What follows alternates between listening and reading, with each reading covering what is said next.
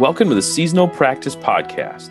It's our hope that by stepping into the rhythms offered to us by the Christian calendar, we can have fresh encounters with the living God. So if you've ever been curious about what the liturgical calendar or seasons are, or how you could more deeply engage them, you've come to the right place.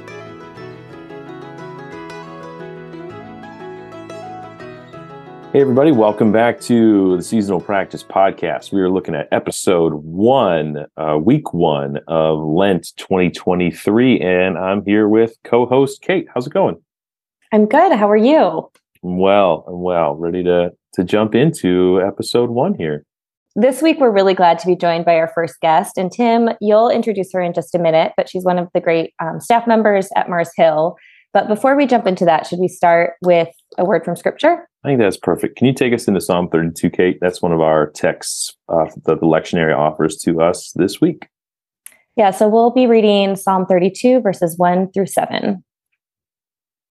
Happy are those whose transgression is forgiven, whose sin is covered.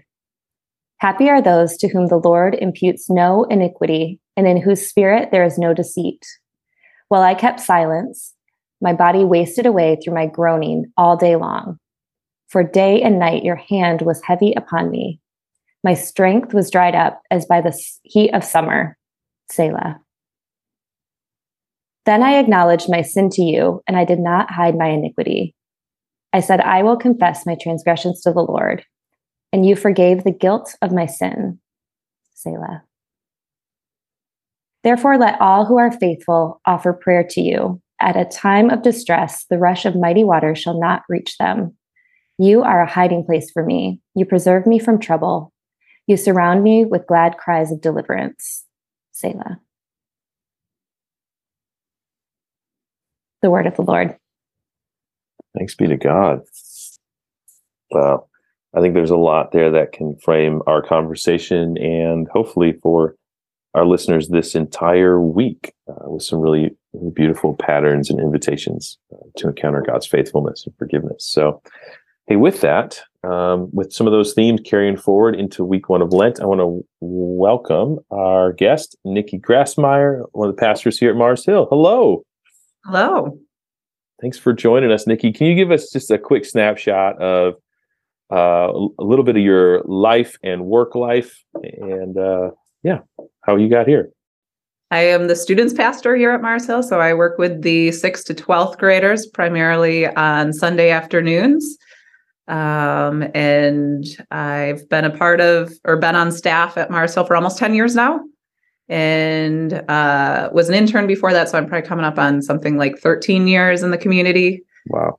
And I have uh, my husband uh, and two little girls who are six and three. Amazing. Amazing. Thank you.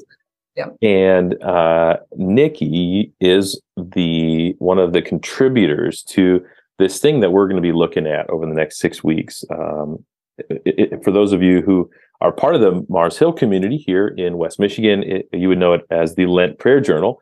And for those who are listening from elsewhere, we're going to post a link in the show notes to where you can encounter this prayer journal digitally. And uh, it is trying to shape our prayer and practice over the season of Lent around the Lord's Prayer, and then offer some really tangible handles and practices to us uh, so that we can go deeper in encountering the living God, uh, which uh, if you're listening, we hope that's part of your aim for this Lenten season. Uh, so but how, how is how is Lent going for the two of you so far? We're a couple days in. That's a great question.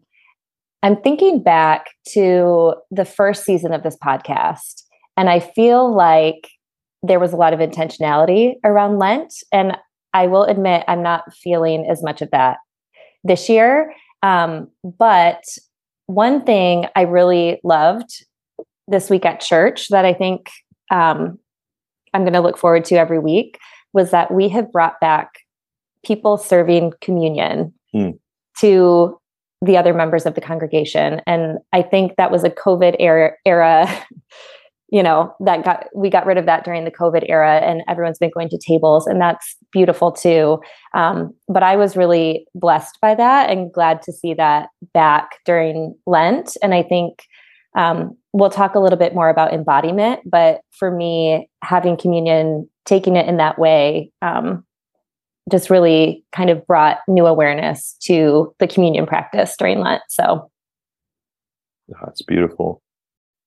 Yeah, for me, Lent, you know, I was actually reflecting this morning as I was drafting an email and realized, you know, Lent is usually this kind of the season of like paring down or stripping away or fasting or less. Um, and for me, I've been, le- which I'll talk about in a few minutes, but leading into uh, the phrase, how much more, which feels kind of uh, counter to Lent, I guess, in some ways. But yeah, I am eager to lean into that phrase and um, uh, lean into the prayer journals where uh, pairing that with our, our Father. So.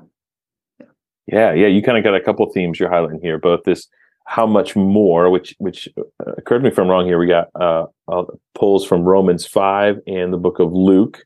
Yep. And uh, our Father, as in our Father who leads out the Lord's Prayer, uh, which we're yep. basing this around. Nikki, I love thinking about how much more in the context of Lent. And you said it's kind of counter to that, but I do think it highlights that as we strip things away, it creates space and it prepares us for more, um, which is what Lent is all about. Mm-hmm. Yeah. Yeah, Kate, I was making a similar connection to what you were saying. I mean, just being able to receive communion, um, similarly to saying, how, how much more are we able to then receive of God's God's love and presence in the middle of that? I mean, there's something that is appropriate and does feel quite opposite to the, our normal Lenten expectations. So it's, it's good stuff. I I too feel like Lent um, started real fast, and uh, for me though, I, I I think there's a there's a fasting invitation.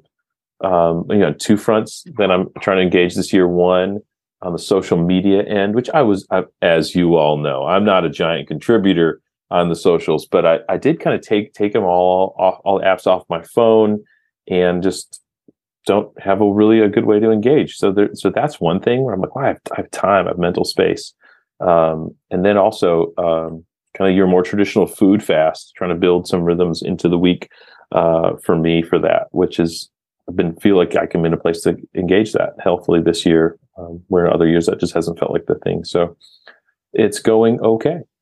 So far, so good. Good.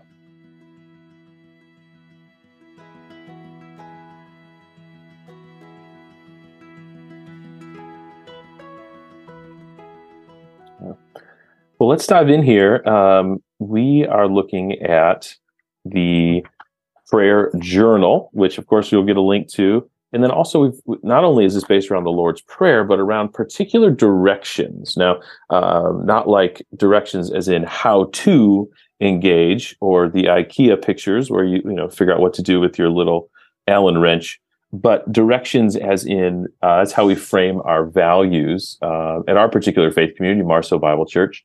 Um, instead of having a list of values, we have directions, moving, uh, recognizing that our faith is one that causes us to move in dynamism with the Spirit. And so those are uh, upward, backward, forward, withward, which is our made-up word for community, and uh, forward and outward. So yes, those are the directions. Uh, should have written those down before we started recording this, but um, and this particular one, uh, Nikki, what are we looking at Uh, in week one of Lent? Yeah, uh, week one begins with upward. Um, Lord's Prayer begins with "Our Father in heaven, hallowed be your name." Um, hallowed kind of meaning set apart or holy, uh, calling on like just the name and or the uh, uplifting and renown mm. of the of our Father, of the Lord's name. Uh, and so it's upward or adoration is what we're focusing on in the first week. Very cool. What, Kate, tell us a little more about up, upward. What's some language we can put around that? Yeah. So, Nikki, you mentioned adoration, and one way um, that's one way to look at it. And then another way that Mars Hill kind of defines it is celebration, um, partnering with God to change the world and celebrating the divine and the daily. Mm. Um, I'll read a little bit from a website that we can link to. Um, it's pursuing lives of hope, gratitude, and worship, which I think is a really great way to live. Mm-hmm.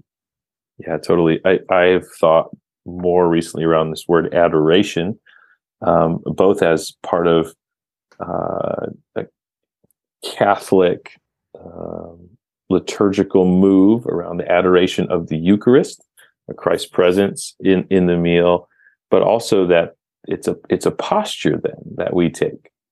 Um, that is, is both celebration, it's worship, it's these things, but there's something about adoration that really challenges me and frees me as it invites me to encounter things like our prayer practices this week. Like that's the spirit I bring into that. So mm-hmm. um, with that, Nikki, as we're looking upward, um, calling uh, upon God as holy and eternal, et cetera, what, what are some ways we can practice um, this week? Yeah. So we have a, in the prayer journal, we have two different practices that we've invited people into. Uh, one is reflecting on the names of God. Mm. And as I uh, alluded to or referenced just a few seconds ago, uh, it begins with our Father uh, in heaven. You know, so we have this image of a father, of a loving father, and Luke unpacks that uh, throughout his book, both just beyond the Lord's Prayer and in the story of the prodigal son. Uh, but it also is in heaven, our Father in heaven, or our heavenly Father. There's that how much more to who our Father is. Uh, so I invite you uh, to reflect on some of the different names of God that come up. Uh, of all the names of God that we see throughout Scripture, we are invited to pray to our Father. But then again, there's that our Father in heaven, our heavenly Father. There is that how much more, that so much more to who our God is. So to uh, maybe hold those together, to look into some names. There's, if you Google names of God online, you're going to find a whole list of them. Um, if you search through the scripture or d- look through the Psalms, you're going to find all different names and attributes of God that you could pair with that. Um, and just really notice what ones are capturing you. Where, where are you feeling drawn, and allowing yourself to, uh, to respond in praise, however that is for you, whether that's journaling, whether that's singing uh, your own song, or maybe a song that comes to your mind, uh, or perhaps it's adopting one of the postures, which is one of the other practices of praise, uh, to put your hands out, to kneel in reverence, uh, or even, as Kate talked about, celebration is another way that we describe upward. Maybe it is to just celebrate, to figure out what it looks like to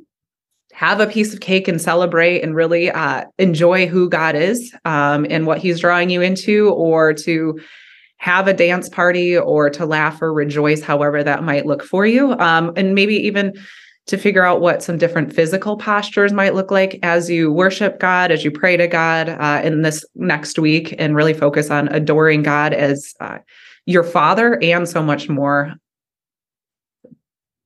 Nikki, I love both of these practices. I did what you suggested, and I was Googling names of God, and, you know, there were a bunch of like ten names of God and you know, sixteen names of God. And then one list was like nine hundred sixty-two.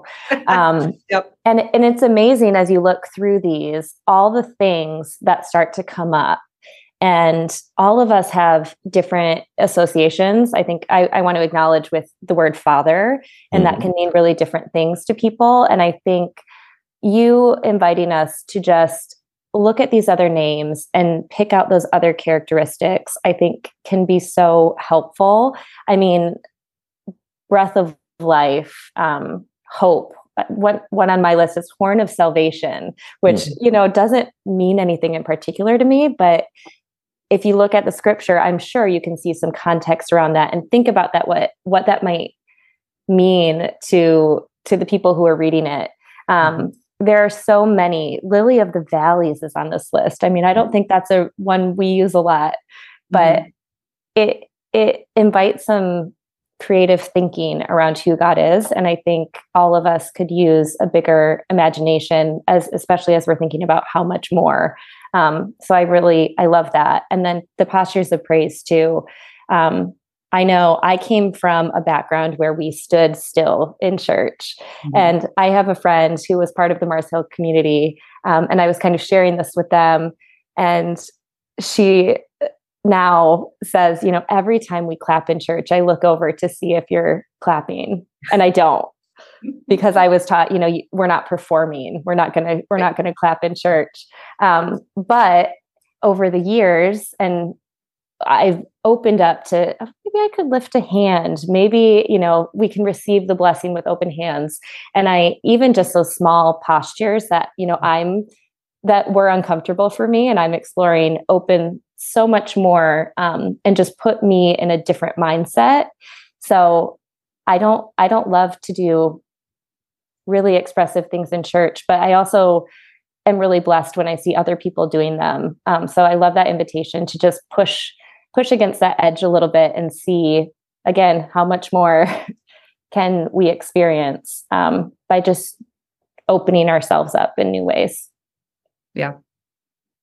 Yeah. I, I thought about the two practices as you're talking, Nikki, as one as reflection and one as response. Uh, you know, the, the first one, the names of God, uh, took me back to Psalm thirty-two. As you were reading it, Kate, you left in uh, the Selahs, and, and sometimes those are read, sometimes they're not, whatever. But I was so thankful you did it because, you know, that is something that, you know, says to the reader, stop and listen, Re- reflect on, on where the Spirit is moving for you in this moment. And I think as we look at names of God, that is something where we are able to still ourselves and, and really feel where are we being, what are we being drawn towards in praise and adoration or towards comfort or healing or whatever it is, to trust that the God who gave us these imaginations and emotions and feelings is working actively through them.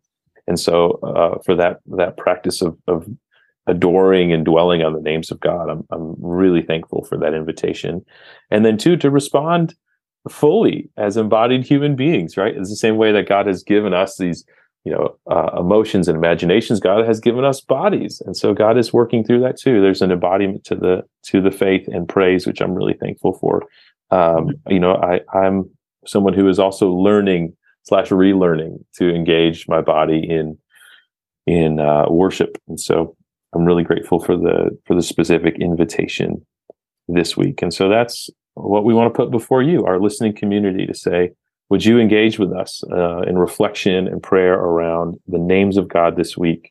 And then also engaging our bodies more physically in postures of praise. Um, and so, Nikki, thank you for putting those things before us. And thank you for continuing to lead and pastor in our in our faith community and beyond, and joining us today.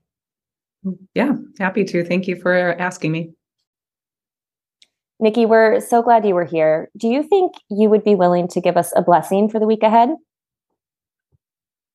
Yeah, uh, actually, as uh, I don't know if I call it a blessing, more the uh, more I have an invitation to prayer that I'd like to read to our community in the uh, first week of Lent as we uh, start to dive into these prayer journals. Uh, and it's Uh, you're going to hear the uh, ties back to the prodigal son and uh, the picture of the father that we have there. So I'll read that to you. Uh, the father is inviting you and me to come home, to come home to where we belong, to come home to that for which we were created. His arms are stretched out wide to receive us. His heart is enlarged to take us in. Perhaps you have never prayed before except in anguish or terror. It may be that the only time the deni- divine name has been on your lips has been in angry expletives. Never mind, I am here to tell you that the Father's heart is open wide. You are welcome to come in. Perhaps you do not believe in prayer. You may have tried to pray and were profoundly disappointed and disillusioned. You seem to have little faith or none. It does not matter. The Father's heart is open wide. You are welcome to come in. Perhaps you are bruised and broken by the pressures of life. Others have wronged you and you feel scarred for life. You have old, painful memories that have never been healed. You avoid prayer because you feel too distant, too unworthy, too defiled. Do not despair. The Father's heart is open wide. You are welcome to come in. Perhaps you have prayed for many years, but the words have grown brittle and cold. Little ever happens anymore. God seems remote and inaccessible. Listen to me. The Father's heart is open wide. You are welcome to come in. Perhaps prayer is the delight of your life. You have lived in the divine milieu for a long time and can attest to its goodness. But you long for more, more power, more love, more of God in your life. Believe me, the Father's heart is open wide. You too are welcome to come higher, up, and deeper in. Wow, I think there's a place where we can all find ourselves in that. Um, so friends, I'll give you a little pause here because I know you want to rewind and listen to that again. I do. And uh, this week, may you practice well and encounter the living God and be blessed as we step into Lent. We'll see you next week.